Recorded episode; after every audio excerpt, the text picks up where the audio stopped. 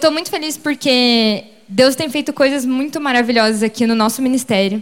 Mas eu creio que além de como ministério de adolescentes, Deus também tem realmente coisas especiais para fazer na vida de vocês individualmente.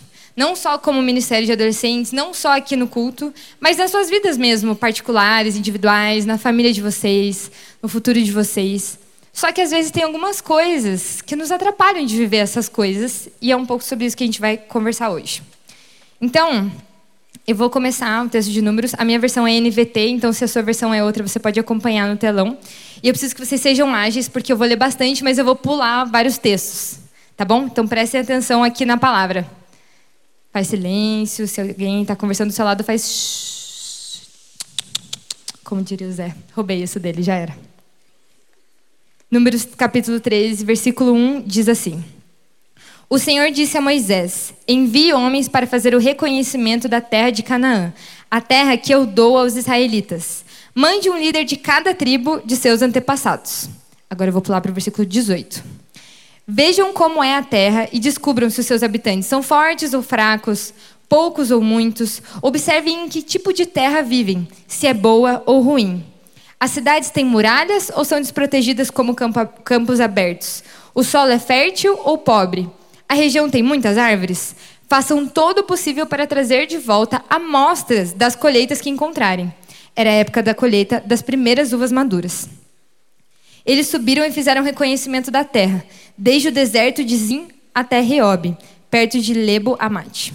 Aí no versículo 25 diz: Depois de passarem 40 dias explorando a terra, os homens retornaram a Moisés, a Arão e a toda a comunidade de Israel em Cádiz, no deserto de Parã relataram o que tinha visto a toda a comunidade e mostraram os frutos que trouxeram da terra. Este foi o relatório que deram a Moisés. Entramos na terra a qual você nos enviou, e de fato, é uma terra que produz leite e mel com fartura. Aqui está o tipo de fruto que nela há. Contudo, o povo que vive ali é poderoso, e suas cidades são grandes e fortificadas. Vimos até os descendentes de Enaque.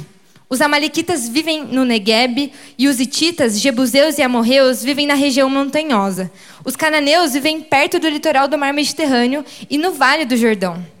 Caleb tentou acalmar o povo que estava diante de Moisés. Vamos partir agora mesmo para tomar a terra, disse ele. Com certeza podemos conquistá-la. Mas os outros homens que tinham feito com ele o reconhecimento da terra discordaram. Não podemos enfrentá-los. São mais fortes que nós. Então espalharam entre os israelitas um relatório negativo sobre a terra, dizendo: A terra que atravessamos ao fazer o reconhecimento devorará quem for morar ali. Todas as pessoas que vimos são enormes. Vimos até gigantes, os descendentes de Enaque. Perto deles. Ai, meu Deus, me perdi. Perto deles nos sentimos como gafanhotos, e também era assim que parecemos para eles. Aí no capítulo 14 diz: Então toda a comunidade começou a chorar em voz alta e continuou em prantos a noite toda. Suas vozes se elevaram em grande protesto contra Moisés e Arão. Ah, se pelo menos tivéssemos morrido no Egito, ou mesmo aqui no deserto, diziam. Por que o Senhor está nos levando para essa terra só para morrermos em combate? Nossas esposas e crianças serão capturadas como prisioneiros de guerra. Não seria melhor voltarmos para o Egito? E disseram uns aos outros: Vamos escolher um novo líder e voltar para o Egito. Moisés e Arão se curvaram com o rosto em terra diante de toda a comunidade de Israel. Dois dos homens que tinham feito o reconhecimento da terra, Josué, filho de Num, e Caleb, filho de Jefoné, rasgaram suas roupas e disseram a toda a comunidade de Israel: A terra da qual fizemos reconhecimento é muito boa, e se o Senhor se agradar de nós, ele nos levará em segurança até ela e a dará a nós. É uma terra que produz leite e mel com fartura. Não se rebelem contra o Senhor e não tenham medo dos povos da terra. Diante de nós, eles estão indefesos. Não tem quem os proteja, mas o Senhor está conosco. Não tenham medo deles. Aí, pulando um pouquinho para o versículo 26. Diz assim: Então o Senhor disse a Moisés e a Arão: Até quando precisarei tolerar essa comunidade perversa e suas queixas contra mim? Sim, ouvi as queixas dos israelitas contra mim. Agora digam-lhes o seguinte: Tão certo quanto eu vivo, declara o Senhor, farei com vocês exatamente aquilo que eu os ouvi dizerem. Todos vocês cairão mortos neste deserto. Uma vez que se queixaram contra mim, todos com mais de 20 anos que foram contados no censo morrerão. Não entrarão, nem tomarão posse da terra que eu jurei lhes dar para que nela morassem. As únicas exceções serão Caleb, filho de Jefoné, e Josué, filho de Num. Aí, pulando para o capítulo 39, estou acabando, gente, prometo. Diz assim: Quando Moisés transmitiu essas palavras aos israelitas, eles se encheram de tristeza. No dia seguinte, levantaram-se cedo e subiram em direção aos altos, ao alto dos montes. Vamos, disseram. Reconhecemos que pecamos, mas agora estamos prontos para entrar na terra que o Senhor nos prometeu.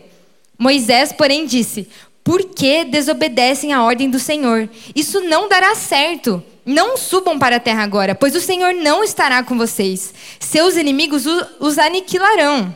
Quando enfrentarem os Amalequitas e cananeus na batalha, serão massacrados. Porque vocês abandonaram o Senhor, ele os abandonará. Arrogantemente, os israelitas avançaram até o alto dos montes, apesar de Moisés e a arca da aliança do Senhor terem ficado no acampamento.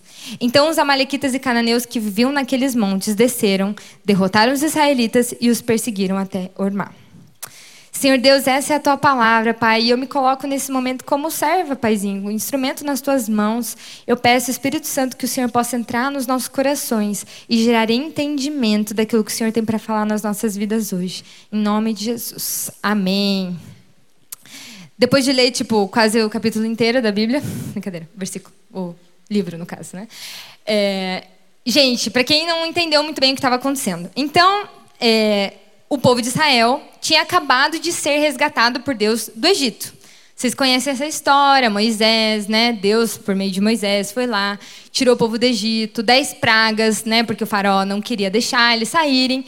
Então, o povo presenciou muitas coisas sobrenaturais que Deus fez na vida deles para retirá-los, né? Resgatá-los lá do Egito, porque eles estavam sendo escravizados lá. Então, é, eles presenciaram lá as dez pragas, tal, tal, tal fugiram lá do Egito. E aí chegou lá na frente do mar vermelho. Aí o, o exército egípcio, que para quem não sabe, era o exército um dos mais fortes, era uma potência na época o Egito. Então o exército egípcios com seus carros e cavalos e tal, tal, tal, foram perseguir eles lá no deserto. E só que Deus aí fez mais um milagre de abrir o mar para o povo passar em segurança e derrotar o exército. Só que assim, né? Então, passou tudo isso. Só que o povo de Israel tinha um negócio que eles eram meio complicados, assim, né? Então, eles viram todas essas coisas sobrenaturais que Deus fez né, na vida deles, porque por causa da promessa que Deus tinha feito para Abraão, que aquele seria o seu povo e tal, tal, tal, e que eles iam se multiplicar, crescer e ele daria aquela terra para eles. E mesmo assim, mesmo tendo visto todas as coisas que Deus fez, eles várias vezes se rebelaram contra o Senhor.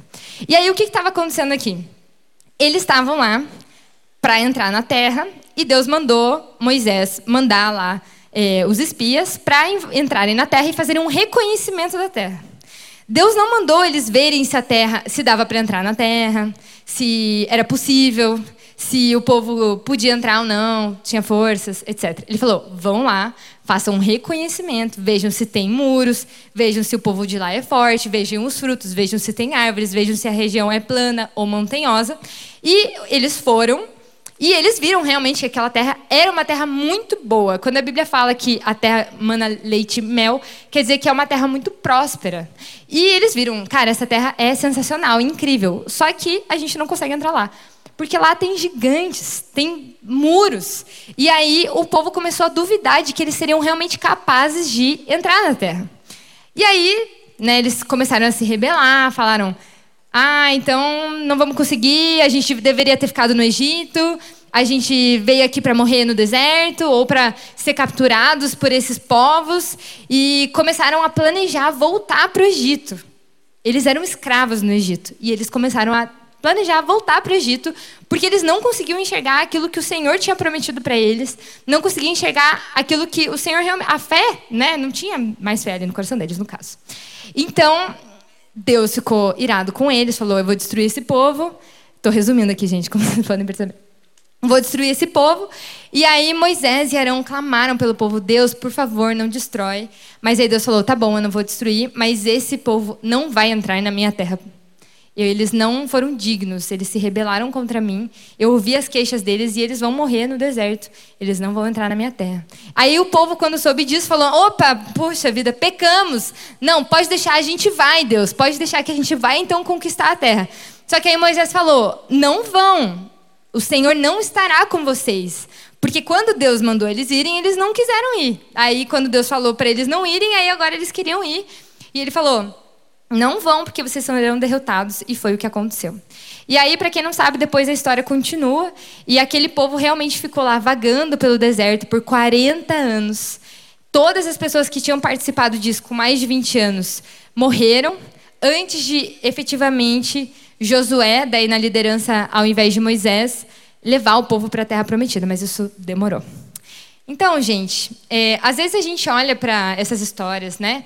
Às vezes eu vou ler o Antigo Testamento, e aí tem vários momentos que o povo de Israel se rebela contra o Senhor, adora outros deuses, é, o, o, coração deles se perverte e tal, eles estão longe do Senhor, e eu fico tipo, ai, israelitas, ai, puxa vida, por que vocês não são tão, não foram inteligentes como eu sou, né?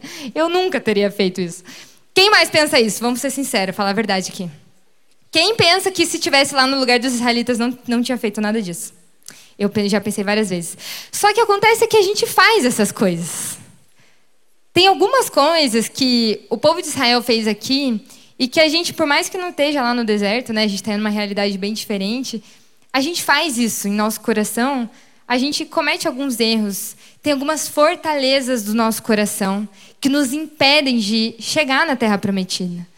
Então, o povo viu lá os gigantes, os muros, e eles acharam: isso aqui vai nos impedir de entrar na terra. Mas, na verdade, as fortalezas que impediam eles de entrar na terra prometida foram fortalezas que estavam em seu próprio coração. E muitas vezes nós fazemos a mesma coisa. E eu não quero que Deus olhe para nós e ele veja nosso coração, veja em nós um povo rebelde, ou que, que vai deixar, vai se afastar daquilo que ele tem para nós, vai se afastar dessas coisas boas que ele planejou para nós, porque nós temos fortalezas no nosso coração. O povo carecia de obediência, de coragem e de fé para tomar a terra. E eu não quero que o Senhor olhe para a gente da mesma forma. Então hoje a gente vai estudar um pouco mais esse texto e entender três fortalezas que nos afastam dos propósitos de Deus para as nossas vidas. Se você está anotando aí, a primeira fortaleza é a falta de fé, que está lá no capítulo 13, versículo 31 a 33. Eu vou reler só para a gente lembrar. Mas os outros homens que tinham feito com ele o reconhecimento da terra discordaram. Não podemos enfrentá-los. São mais fortes que nós. Então espalharam entre os israelitas um relatório negativo sobre a terra, dizendo: A terra que atravessamos, ao fazer o reconhecimento, devorará quem for morar ali. Todas as pessoas que vimos são enormes. Vimos até gigantes, os descendentes de Enaque. Perto deles nos sentíamos como gafanhotos, e também era assim que parecíamos para eles. Então, assim, gente, os espias tinham só uma missão: reconhecer a terra. Como eu falei, Deus não falou assim: veja se vocês conseguem entrar. Vão lá na terra para ver se tem gigantes ou não, para ver se eles são mais fortes que vocês ou não, porque dependendo a gente vai ou não vai. Não. Deus falou: vão reconhecer a terra que eu lhes dei. Deus já tinha prometido dar a terra. Deus não falou como ele ia fazer isso. E talvez essa missão de reconhecimento fazia parte de como ele ia passar essa estratégia, certo? Faz sentido, né? Tipo assim, se tem montanha, se é plano, vai mudar um pouco a estratégia. Óbvio que Deus já sabia, mas ele queria passar essa informação para o povo. Então, eles só tinham que ver, eles não tinham que julgar se eles iam entrar ou não. Só que, quando eles viram esses desafios, quando eles viram lá os gigantes, para quem não sabe, fala ali dos descendentes de Enaque. Qual é a altura da pessoa mais alta que você conhece? Tipo, dois e meio? Dois e meio? É isso que eu ouvi, tá certo isso? Eu não conheço uma pessoa de dois e meio, isso aí é bem alto mesmo. Mas 1,85, 2, né? Então, assim, tem gente alta. Jogadores de basquete, de chineses, normalmente, né? Shhh, faz silêncio aí. Os descendentes de Enac tinham 4 metros de altura. Você que está né, adolescente, na puberdade, está crescendo ainda, você ainda deve ter o quê? Um e meio, né? 1,60. Daqui uns duas semanas você vai para 1,80, né? Porque adolescente cresce assim, tipo, do dia para noite e tal. Imagina, gente, era tipo duas vezes o seu tamanho no mínimo. Devia ser quase o dobro do tamanho, tipo, da pessoa mais alta que você conhece, talvez. Então imagina aquele povo indo lá fazer o reconhecimento. Imagina o povo indo lá fazer o reconhecimento da terra e vendo aqueles gigantes. Tipo, cara, a gente não consegue com esses, esses caras. E aí, tinha outra coisa: a terra era boa, eles eram espertos, eles protegeram a terra, eles fizeram muros. Eles construíram fortalezas, porque eles não são bobos, eles não querem perder a terra. Naquela época era tipo quem dominar ganha, não tinha ONU, né, para mediar os conflitos assim. Então era tipo, quem ganhar ganha e aí eles protegiam as terras, né? Então, óbvio que aquele povo de lá, ele, eles eram fortes e bem preparados. Se eles estavam ali naquela terra, é porque eles fizeram para conquistar, né? Tipo, eles tinham a melhor terra, provavelmente eles eram um povo mais forte mesmo. Então, é claro que eles viram lá, chegaram lá e viram grandes desafios. O problema não é ver os desafios. Eles viram os desafios. Era importante. Tipo, Moisés falou: vejam se aquele povo é forte ou não. Eles viram os desafios. Só que eles só viram os desafios. Eles só viram as dificuldades. Eles só viram os gigantes. E eles esqueceram de quem estava com eles. Não todos. Josué e Caleb tiveram fé. Olha o que, olha o que eles falam lá no versículo 7, no capítulo 14. A terra da qual fizemos o reconhecimento é muito boa, e se o Senhor se agradar de nós, Ele nos levará em segurança até ela e, e a dará a nós. É uma terra que produz leite e mel com fartura. Não se rebelem contra o Senhor, não tenham medo dos povos da terra. Diante de nós, eles são indefesos. Não tem quem os proteja, mas o Senhor está conosco. Não tenham medo deles. Então Josué e Caleb tiveram fé, mas eles foram voto vencido ali. Porque os outros dez estavam aterrorizados, eles estavam morrendo de medo em relação ao que eles tinham visto, e eles não criam que realmente eles poderiam entrar naquela terra. Eles esqueceram do, das pragas que o Senhor enviou para libertá-los do faraó, do Egito. Eles esqueceram que Deus abriu o mar para eles passarem com segurança. Então, eles viram os desafios. O problema não é ver os desafios, mas eles ignoraram quem estava com eles, quem estava guiando eles, quem tinha prometido que eles conquistariam aquela terra. E a falta de fé, ela é um problema grande, né? E aí eu estava lembrando uma história que o Tarek já contou aqui algumas vezes. As minhas histórias são histórias do Tarek, gente, porque, né? Brincadeira. Algumas não são, depois vocês vão ouvir. Mas é, há uns, deixa eu pensar, não sei que ano que foi, 2018 ou 2019, o Ministério de Adolescentes era bem menor, né, no caso. E aí a gente fazia churrascos evangelísticos e era muito legal. Então a gente ia, tinha lá, era o dia inteiro, tinha churrasco, carne para todos, tinha futebol, tinha é, louvor, tinha palavra, e a galera levava os amigos, porque é muito mais fácil você, às vezes, convidar alguém para ir para um churras do que para vir para a igreja. Inclusive, fica a dica aí para eventos de células evangelísticas semana que vem. Mas a gente tinha, estava organizando esse churrasco, e eu lembro que o primeiro que eu fui, eu não lembro agora, eu acho que tinham 60 pessoas. E aí, no ano seguinte, foram 120 pessoas. Então, tipo, dobrou, né? Para quem não sabe fazer contas matemáticas, eu já estou te contando, dobrou. E aí, a gente, para o próximo ano, a gente estava com muita expectativa de que iam vir 300 pessoas. Tipo, uau, a gente pegou, ia, tava reservando lá um espaço enorme, ia ser muito legal. Só que vocês, adolescentes, são uma bênção. E vocês não se inscrevem para as coisas antecipadamente. Vocês se inscrevem na última hora. Quem é assim? Confessa seus pecados agora. Tem adolescente que é antecipado, se inscreve assim com antecedência para não perder vaga nas coisas? Poucos. Aí vocês vêm no retiro, ai, acabou a vaga. Ai, pastor, por favor, abre uma vaguinha para mim. Tudo bem que esse ano tinha bastante vaga, né? Mas assim, vigia, varão. Vigia, varoa. Faz inscrição para as coisas antes. Tá bom? Fica a dica aí. Shhh, tem que ficar fazendo para vocês. E aí, nesse dia, então, a gente estava planejando um churrasco para 300 pessoas. Ia ser no sábado. E na terça-feira tinham 70 inscritos. Ou seja, só um pouquinho de diferente, né, da meta ali. Só que o Tarek precisava decidir se ia comprar ou não a carne do churrasco. E o plano era 300 pessoas, mas tinham 70 pessoas inscritas, ou seja, só 70 pessoas tinham pago. E aí ele ficou assim: o que eu faço agora? será que eu compro carne para 300 pessoas? Porque não ia dar tempo de comprar para 70, e aí se as pessoas se inscrevessem sexta, comprar na sexta mesmo para o churrasco no sábado, não ia ter como. Então ele pediu, ele orou, né? Pediu uma palavra de Deus. A palavra é bem legal, mas eu esqueci. Depois vocês perguntam para ele. mas era alguma coisa tipo não sei o que, que eu tenho muitas pessoas nessa cidade. Era alguma coisa assim. Alguém deve saber aí, depois vocês falam. Mas enfim, e aí aquilo confirmou no coração dele que era para ele comprar carne para 300 pessoas. Mas pensa, né, gente, o ministério bem menor, tinha bem menos recursos, então se você fizer as contas aí, você vai ver que comprar carne para 300 pessoas não é barato. Deve ser o quê? No mínimo uns 100 quilos de carne, imagino. A carne ali, a uns 50, chutando baixo, né? Quanto que tá o quilo da carne? Se não vão saber, né? Uns 50, sei lá, chutando baixo, tá? Tipo, já é 5 mil reais. Tá bom? E tinha 70 inscritos, ou seja, 70 pessoas tinham pago. E aí ele ficou, meu Deus, né? Bora aí então, né? Aí ele comprou a carne para 70 pessoas, baseado na, no que Deus tinha falado, nenhuma base na realidade, porque só tinha 70 inscritos. E aí o que aconteceu? Quase, muita, mais de 200 pessoas se inscreveram na sexta-feira antes. E no dia vieram 300 pessoas. Você pode dar uma salva de palmas pro Senhor. Foi muito louco esse dia, galera. Quem tava aí? Quem tava nesse churras?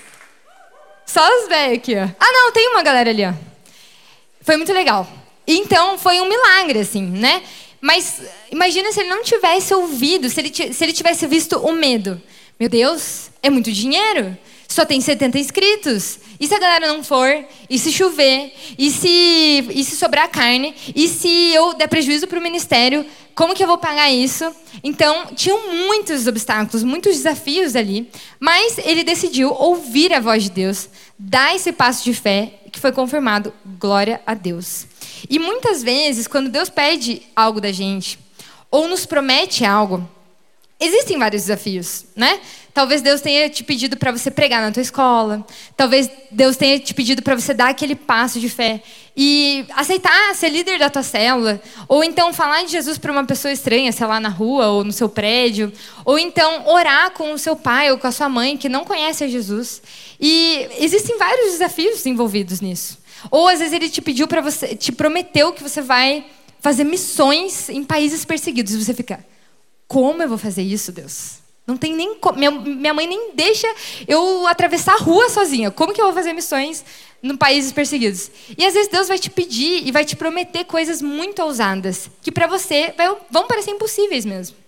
Só que nem sempre Deus é um cara muito massa. Ele dá um negócio difícil, que tem desafios e ele não dá a estratégia toda do negócio.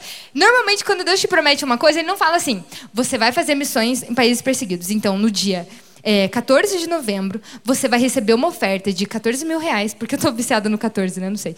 É o capítulo 14 de números, gente. Vai te dar uma oferta de 15 mil reais e você vai conseguir comprar uma passagem que vai ser tal dia, e aí você vai com tal pessoa para tal país. Tipo, Deus não fala isso. Ele só te fala: eu vou te mandar para países perseguidos. E aí você fica tipo, legal, Deus. Como isso vai acontecer? Eu não sei. Mas isso envolve o quê? Fé. Isso envolve que o nosso coração acredite, não no que você é capaz de fazer. Porque talvez você não seja capaz de fazer nada do que Deus te pediu para fazer. Talvez você seja uma pessoa super tímida, que não consegue nem falar com seu amigo direito. Quanto mais evangelizar uma pessoa estranha, ou quanto mais dar uma palavra na tua cela, pregar na tua escola, talvez você não olhe para si mesmo e se veja capaz de fazer aquilo que Deus te mandou fazer. Ou talvez você não tenha recursos, ou talvez você nem consiga imaginar como isso pode acontecer. Só que você precisa ter fé em quem te enviou, em quem te pediu para estar tá lá. E a falta de fé e incredulidade é uma fortaleza terrível no nosso coração. Porque muitas vezes a gente deixa de viver planos incríveis que o Senhor tem para nós, porque a gente não consegue crer que Ele pode fazer isso. Alguém já sentiu assim? Deus tem ministrado muito isso no meu coração. Às vezes Ele pede coisas para mim, ou Ele fala coisas para mim, que eu fico tipo, Deus, como? É impossível isso acontecer. Não tem, não tem condição nenhuma. Não tem nenhuma possibilidade de eu conseguir executar isso. E ele fica: Não é você que vai fazer, querida. Sou eu. Deus não divide o crédito das vitórias. Vocês já, vocês já perceberam isso? Muitas vezes Deus vai usar os meios mais difíceis para fazer um negócio para mostrar que foi Ele que fez. Porque se for do jeito mais fácil, do jeito que for possível, aí não, ele não quer, porque ele quer mostrar que quem fez aquilo, quem executou aquilo foi ele, por meio das forças dele. Hebreus 11 diz: sem fé é impossível agradar a Deus. Quem deseja se aproximar de Deus deve crer que Ele existe e que recompensa aqueles que o buscam. A gente não está sozinho. E o mesmo Deus que abriu o mar, que libertou o povo do Egito, que fez Jesus vencer a morte, Ele está com a gente. Vocês entendem isso? Vocês estão aqui toda sexta-feira, vocês estão vendo as curas que estão acontecendo aqui no nosso meio. E às vezes a gente acaba sendo como o povo de Israel, a gente vê as coisas acontecendo. Aqui na nossa frente, a gente escuta os testemunhos, as pessoas que foram curadas, as pessoas que foram transformadas. A gente vê as pessoas ao nosso redor vivendo coisas incríveis, mas o nosso coração se endurece por causa da fortaleza, da falta de fé. E a gente precisa entender que quando ele promete que vai fazer algo na tua vida, é porque ele vai cumprir. Para quem não sabe, mais para frente, né, eu contei a história que eles ficaram 40 anos no deserto, o povo de Israel, né, no caso. E eles foram entrar lá na Terra Prometida. A primeira cidade que eles invadiram foi Jericó. E Jericó era uma dessas cidades que tinham muitos muros em volta. Aí você pensa, como que o povo conseguiu derrubar os muros para invadir a cidade? Você deve pensar, ah, eles devem ter pegado umas pedras sinistras para derrubar o muro. Ou não, eles foram lá todos ao mesmo tempo socar o muro para cair, sei lá. E sabe o que eles fizeram? Deus mandou eles darem sete voltas, marcharem sete vezes e tocarem uma trombeta. E o muro caiu. Você acha que tem como atribuir essa vitória ao povo de Israel? Alguém já viu trombeta derrubar muro aí? Eu nunca vi. Foi Deus quem fez. E o jeito que ele faz as coisas vai muito além da nossa imaginação. Você acha que alguém pensou assim: nossa, que muro alto. Eu vou dar umas voltas nele, vou tocar uma trombeta e ele vai cair. Certeza que esse é o jeito de fazer as coisas. Deus dá estratégia. A gente precisa confiar, dar pequenos passos. Quando o Israel foi, começou a dar aquelas voltas, eles não sabiam o que ia acontecer. Deus vai confirmando as coisas no processo, mas para isso a gente tem que dar passos de fé. Amém? Fala aí para a pessoa do seu lado. Dê passos de fé quando ele te pedir.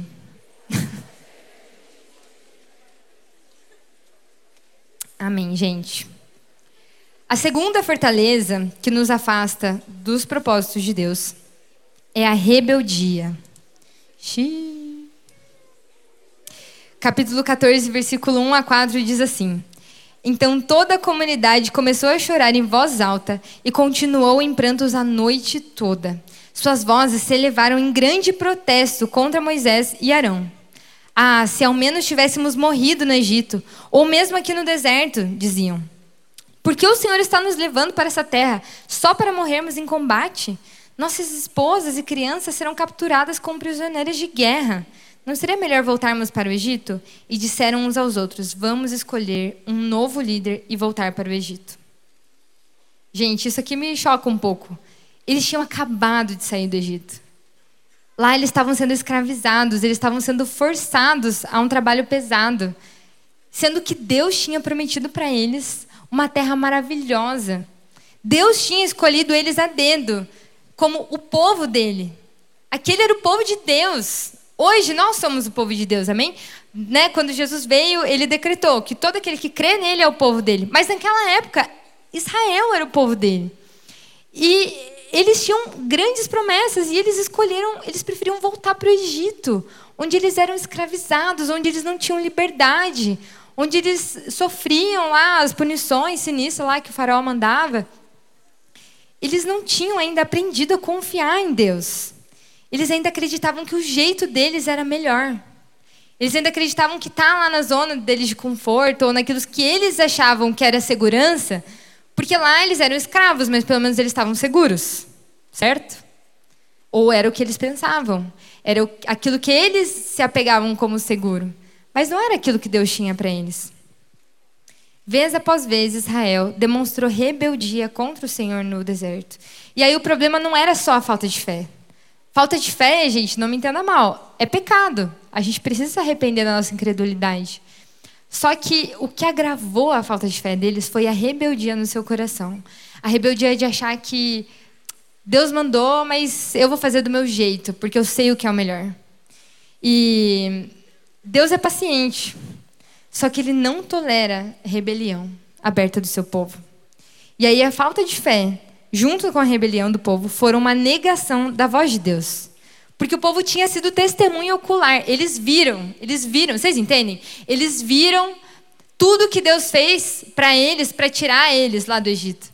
Só que eles mesmo assim escolheram não crer e ainda se rebelaram contra ele. E aí eu estava lembrando que eu na adolescência, não sei quem se identifica aí, ou os pais talvez vão identificar um pouco melhor. Eu na adolescência eu era um pouco rebelde tá bom? Vou confessar aqui os meus pecados. Eu era bem rebelde, na verdade. Eu era bem tipo, ah, ninguém, nenhum adulto me entende, eu vou fazer o que eu acho que é certo, porque eu acho que o que eu sei é mais do que os adultos sabem do que eu é certo. Enfim, me perdi aqui. Eu era bem rebelde assim, eu levava bronca. Aí eu lembro que uma vez eu estava com os meus amigos e a gente foi assistir um filme de terror no cinema, logo depois tipo do culto assim. Era uma parada assim. E aí o pastor ficou: não façam isso, queridos, porque não é uma bênção de Deus. E eu fiquei tipo. Ai, cara, que chato, nada a ver, esse pastor não sabe de nada. O que, que tem? Vê uma atividade paranormal, são espíritos malignos, mas e daí? Não dá nada. E assim, eu era assim o tempo todo, entendeu? Eu era meio insuportável. Tipo, ficava sempre assim, argumentando e tal, queria fazer as coisas do meu jeito. E aí, aconteceu uma coisa recentemente, tá? Não quando eu era adolescente. Que eu postei uma foto nos stories de, uma roupa que eu tava usando. E eu tava com uma calça, tipo, cintura alta, assim. E eu tava com um cropped. Só que, assim, o meu cropped aparecia, tipo, um dedo da minha barriga, assim. Era bem discreto. Se você quase não percebia que era um cropped. E aí tem uma... Uma, uma mulher aqui da igreja que eu amo, que eu admiro muito, que eu respeito muito. E ela coment... respondeu os meus stories. E ela falou assim: Poxa, Rê, cropped não, né? Aí eu fiquei tipo, ah, não, cara. Ah, não. Sério, que chata, cara. O que, tem um croppedzinho? Nem dá pra ver. Nem dá pra ver a minha barriga. Não tá. Nossa, não tá nada vulgar, sério. Quase. Quase Deus, segurei meu Deus, né? Pelo menos o domínio próprio teve ali naquele momento. Mas eu fiquei um tempão assim no meu coração, tipo, cara, nada a ver, nada a ver, nada a ver. Ai, sério, que chata, sério. Ai, esse povo crente, chato, que não sabe, nem é nada demais. A barriga nem é mais nada demais. Apareceu um pouquinho da barriga, o que, que tem? E eu fiquei. Sabe quando você fica, tipo, ruminando assim? O conflito na sua cabeça, que a pessoa tá errada, e você fica, essa pessoa tá muito errada, sério. Nossa, como essa pessoa tá errada? Meu, sério, essa pessoa tá muito errada. Aí eu fiquei um tempão, assim, ruminando isso, ruminando. Até que o Espírito Santo, tipo, constrangeu o meu coração. Ele falou: Filha, escuta o que eu posso estar tentando te dizer por meio dessa pessoa que você ama e respeita e admira muito na igreja. Aí eu fiquei tipo: O que, Senhor? O que, que o Senhor está tentando me dizer? Tipo, sabe assim, não quero muito ouvir. E aí Aí eu entendi, Deus falando especificamente comigo sobre esse assunto, que talvez não era a melhor coisa usar um cropped mesmo, naquele momento, assim, sabe? Então eu creio que Deus me colocou aqui, nessa posição, em que eu, né, tipo, sendo esposa do pastor Tarek e tal, querendo ou não, né, tamo aí, né, vocês me veem e tal, os adolescentes às vezes vão olhar as, as pessoas olham para os líderes e se espelham neles, olham para os líderes e veem como, tipo, o que eu posso ou o que eu não posso fazer. E eu pensava na minha cabeça, mas o meu cropped está muito de boa, não tava, tipo, nada demais, não tava vulgar, não tava indecente, não tava curto demais, não tava justo demais, tava de boas. Mas eu senti no meu coração assim, tá, mas nem sempre as adolescentes vão saber usar um cropped de boa. Elas vão ver você usando um cropped e vão usar um cropped, mas às vezes o cropped que elas vão usar não vai ser um cropped de boa. E às vezes você vai estar sendo pedra de tropeço na vida dessas adolescentes, Rebeca. Já pensou nisso? Aí eu fiquei, hum, não gostei, sabe assim? Aí eu fiquei, ah, que legal. Aí você tem que dobrar assim o teu orgulho, né? E aí eu valorizei muito é, a vida dessa pessoa, ter me dado esse toque. Ela não foi nada ela que me falou isso, porque na minha ela só falou aquilo, poxa, recrópede não, e eu fiquei argumentando na minha cabeça, argumentando até que o Espírito Santo me falou. Só que muitas vezes a gente é rebelde nos nossos corações. A gente sabe aquilo que o Senhor pede a gente para fazer ou para deixar de fazer. Talvez tenha algo ali que você já sentiu Deus falando no teu coração. Querida, não faça isso. Querido, não, não conversa desse jeito. Não é legal. Mas você está assim, não, não. Tá de boas, Deus. Pode deixar. Não, não. Ou finge que não escuta, né? Ou, tipo, fica ali argumentando, argumentando, até você sentir que você tem razão e convencer a si mesmo que está tudo bem. Só que, quando a gente se rebela contra a vontade de Deus, a gente se afasta dos caminhos dele. Quando o Senhor nos pede para fazer algo, aquilo é um pedido que vai nos aproximar da vontade dele, da presença dele. E quando a gente se rebela contra isso, a gente está se rebelando contra o próprio Senhor. A gente está se rebelando contra estar na presença dele. E eu não sei se talvez você tenha sentido longe de Deus. Eu escuto alguns adolescentes que falam: eu não consigo sentir Deus, eu não consigo ouvir a Deus. Eu vejo todo mundo do meu lado no louvor, prostrado e vivendo experiências com Deus e eu não consigo sentir a Deus. Mas será que você não consegue sentir a Deus porque você não está deixando Deus se aproximar porque, por causa da rebeldia no seu coração? Deus não se afasta de ninguém gratuitamente. Deus não retira a presença dele gratuitamente. A gente se afasta. A gente caminha para longe de Deus quando a gente desobedece aquilo que ele nos pede para fazer. Olha o que, que diz ali em 1 Samuel 15, 22 e 23. O que agrada mais ao Senhor, holocaustos e sacrifícios ou obediência à voz dele? Ouça, a obediência é melhor que o sacrifício, e a submissão é melhor que ofertas de gordura de carneiros. A rebeldia é um pecado tão grave quanto a feitiçaria, e persistir no erro é um mal tão grave quanto adorar ídolos. Assim como você rejeitou a ordem do Senhor, ele o rejeitou como rei. Aqui no caso está falando para Saul. Se você conhece a vontade de Deus e você desobedece, você está em rebeldia. Se você sabe que o seu pai e a sua mãe não iam aprovar você fazer aquela coisa lá, se comportar daquele jeito, e você faz mesmo assim, você está em rebeldia. Se você congrega em uma igreja, uma célula, em que o pastor te direciona a fazer algo. Não que você não pode questionar, né? É, é importante questionar, mas se você sabe no teu coração que ele tem razão e você faz mesmo assim, você está em rebeldia. E eu tô aqui com uma palavra que ela é um pouco dura. Eu queria pregar uma coisa mais de boas para vocês hoje. Só que Deus tocou no meu coração. Eu preciso que eles entendam, eu preciso que eles deixem o meu Espírito Santo entrar e ministrar no coração deles aquilo que me desagrada aquilo que desagrada o meu coração, para que eles possam se aproximar de mim, para que eles possam viver a vida plena que eu tenho para eles. Vocês entendem? Deus tem coisas maravilhosas para vocês, mas enquanto vocês não se dobrarem em obediência, não adianta, não vai acontecer. Não adianta você estar aqui toda sexta-feira, erguer as mãos no louvor, ajoelhar no apelo, se o teu coração não se dobra ao Senhor e não obedece, você está em rebeldia e não adianta de nada a tua adoração. A obediência vale mais que os sacrifícios. E a rebeldia é um pecado grave. O Senhor espera de nós obediência. Jesus diz várias vezes: se você me ama, obedeça aos meus mandamentos.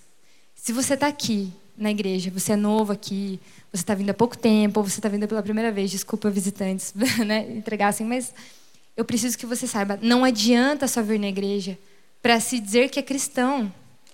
Não adianta só vir na igreja para dizer que você ama Jesus. Se você ama Jesus, obedeça. Obedeça o que ele está te dizendo para fazer. O mundo, o Tarek sempre fala aqui no culto, o mundo vai te dizer que o que você está fazendo não tem nada demais, é de boa, faça. Faz o que você quiser, faz o que te deixa feliz, faz o que está no teu coração. E eu não posso persistir nessa mentira. A rebeldia é uma grande fortaleza que nos impede de viver a vontade de Deus. E muitas pessoas aqui se sentem longe de Deus porque estão em desobediência. E se você buscar conhecer a vontade dele, deixar que o Espírito Santo acesse o seu coração e ministre no seu coração aquilo que ele espera de você, qual é a vontade dele. Não sei quem já sentiu às vezes o incômodo de estar fazendo uma coisa errada e ficar meio tipo, putz, eu acho que eu não devia estar fazendo isso. É o Espírito Santo ministrando. Escute. Escute a voz dele. Lucas 6,49 diz: Mas quem ouve e não obedece é como a pessoa que constrói uma casa sobre o chão, sem alicerces. Quando a água bater nessa casa, ela cairá, deixando uma pilha de ruínas. Busque conhecer a vontade do Senhor e obedeça você vai ver as coisas de Deus acontecendo na sua vida. Amém? Então vamos para o último ponto. A última fortaleza que nos afasta dos propósitos de Deus é a arrogância. Capítulo 14, versículo 39 a 45 diz assim: Quando Moisés transmitiu essas palavras aos israelitas, eles se encheram de tristeza. No dia seguinte, levantaram-se cedo e subiram em direção ao alto dos montes. Vamos, disseram. Reconhecemos que pecamos, mas agora estamos prontos para entrar na terra que o Senhor nos prometeu. Moisés, porém, disse: Por que desobedecem à ordem do Senhor? Isso não dará certo. Não subam para a terra agora, pois o Senhor não estará com vocês. Seus inimigos os aniquilarão. Quando enfrentarem os amalequitas e cananeus da batalha, serão massacrados, porque vocês abandonaram o Senhor, ele os abandonará. Arrogantemente, os israelitas avançaram até o alto dos montes, apesar de Moisés e a arca da aliança do Senhor terem ficado no acampamento. Então os amalequitas e cananeus que viviam naqueles montes desceram, derrotaram os israelitas e os perseguiram até Ormal. Então aqui o povo, eles reconheceram que eles foram rebeldes, né? Que eles obedeceram, que eles pecaram. Só que eles foram lá e tentaram consertar tudo do jeito errado. Com arrogância, achando que eles poderiam ir lá e não, então beleza. Ali fala, a palavra diz que a arca do Senhor ficou no acampamento, não foi com eles. Ou seja, a arca do Senhor representava a presença de Deus. A presença de Deus não acompanhou eles enquanto eles iam. E eles foram mesmo assim, porque eles achavam que sabiam o que estava fazendo. Eles achavam que a decisão deles ia fazer Deus reverter lá a punição que ele tinha dado, mas não foi isso que Deus pediu para eles fazerem. Eles não quiseram aceitar a disciplina do Senhor. E Moisés diz para eles: porque vocês abandonaram o Senhor, eles os abandonará. Eu gosto muito de entender que Deus é recíproco conosco. Então, quando a gente abandona Ele, Ele nos abandona também. Quando a gente desobedece, Ele se afasta de nós. Quando a gente obedece, Ele se aproxima de nós. Quando a gente se arrepende, Ele derrama perdão sobre as nossas vidas. E eu estava lembrando é, de uma história. Ah, uma história minha agora, viu só? Quando a gente foi, eu fui com a minha irmã e com a minha mãe é, esquiar nesse, nesse meio do ano. Foi super legal, uma viagem maneira.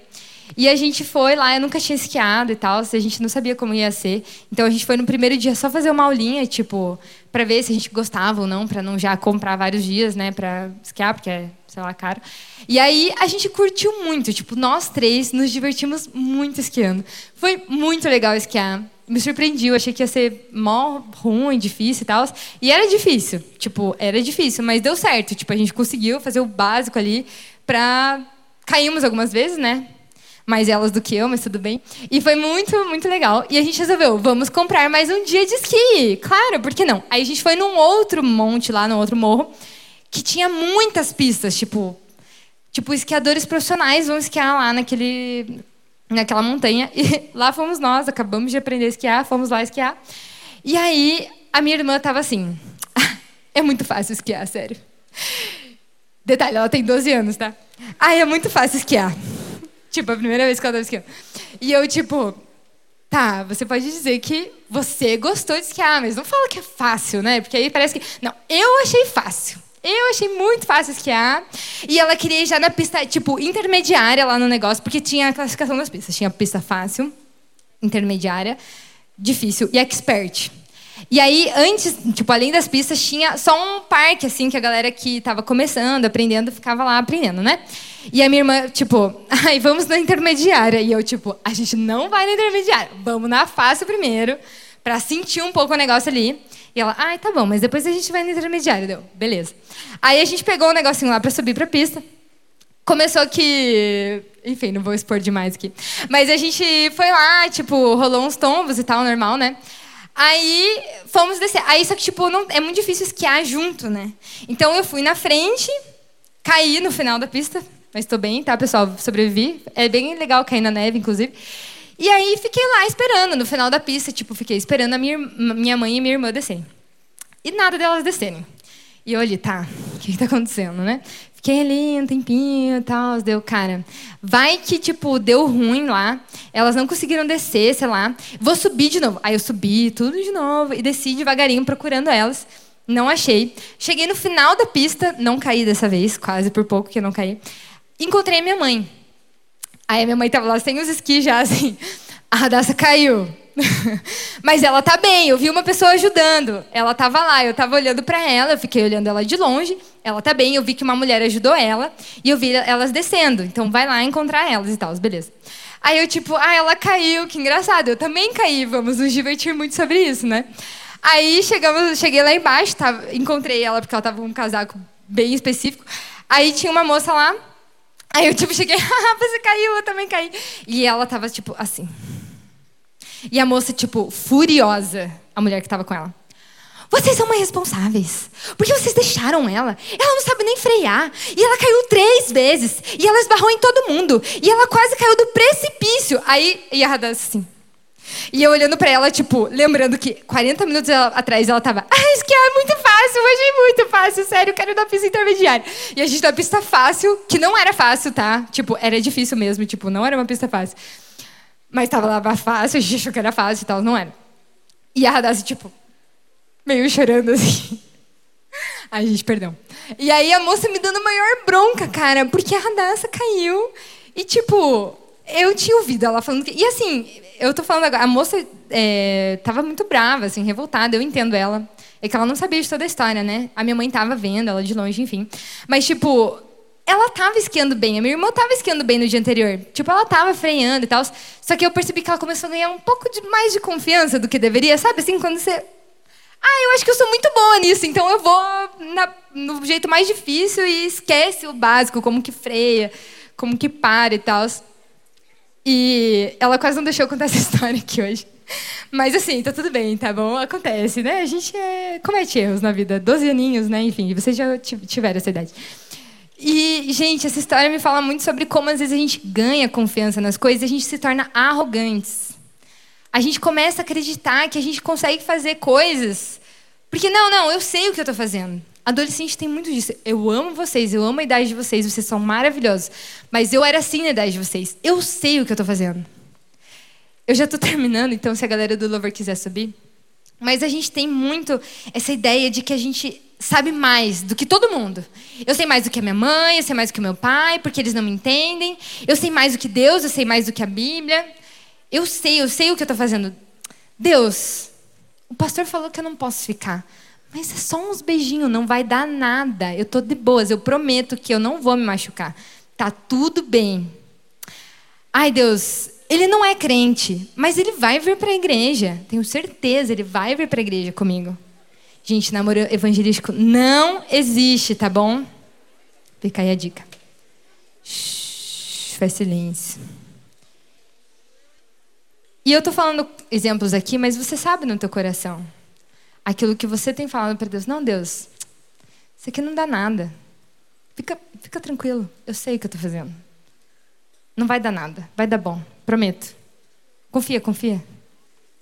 Às vezes a gente fala essas coisas para Deus e no nosso coração talvez a gente acredite que isso é verdade. Mas a gente precisa deixar que o Espírito Santo nos mostre e quebre essa arrogância no nosso coração. Quebre esse excesso de confiança de que eu sei o que eu estou fazendo, de que ah, eu sou muito bom e eu entendo de todas as coisas porque eu tenho 15 anos e eu sou muito amigo da galera. Cuidado, gente. Às vezes a gente recusa a sabedoria do Senhor, dos conselheiros, porque a gente acha que sabe o que está fazendo. A gente se sente mesmo incompreendido na adolescência e está tudo bem, faz parte. Mas cuidado. Escute, escute o Espírito Santo. Escute o que as pessoas estão dizendo. Você não precisa errar e quebrar a cara um milhão de vezes sozinho. Se alguém já te falou que não vai dar certo isso que você está tentando fazer. Tem coisas na, na Bíblia que Deus falou, tudo na Bíblia, né? Deus falou para nos precaver, para nos prevenir, para cuidar da gente, para cuidar do nosso coração. E a gente continua tentando fazer as coisas do nosso jeito em rebeldia, em arrogância.